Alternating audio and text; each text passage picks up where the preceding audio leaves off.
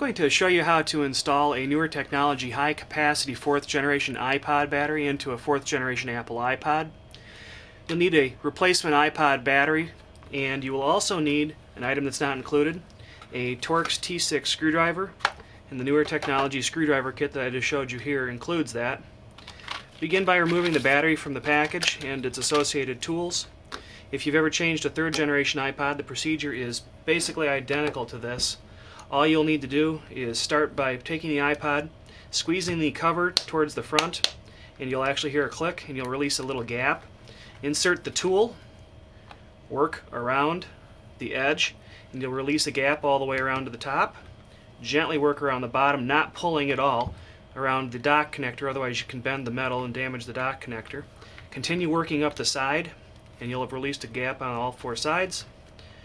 Take the back and gently set it over like this, being very careful of this connector and the ribbon cable. You do not want to damage either of them.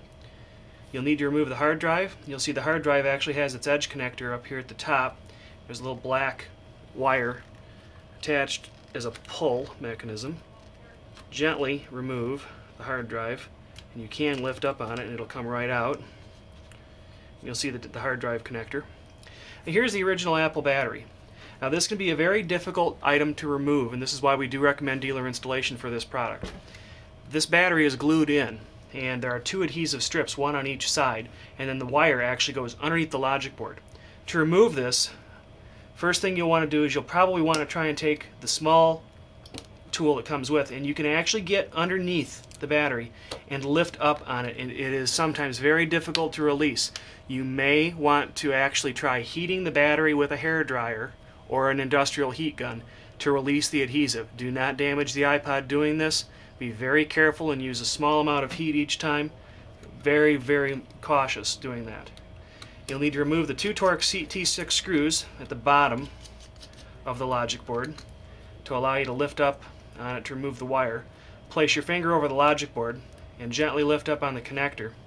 And once you have done that, you'll want to work the wire out and around the logic board and this is where it can get tough is trying to get that adhesive to remove. And you can actually see I'll lay this down here and point. You can see this is where the adhesive actually was stuck on this battery and only one little bit right here. Here's the small amount and then the larger amounts. And this entire area around the edge of the battery is an adhesive gasket basically. And popping it loose can be very very difficult.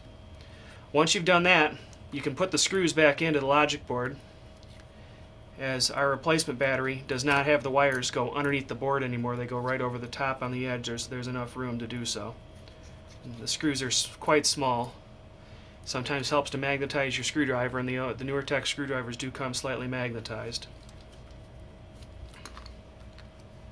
Take the replacement battery, and because this is a very tight fit, you'll want to actually make sure the wires are pressed as flat across the top as possible.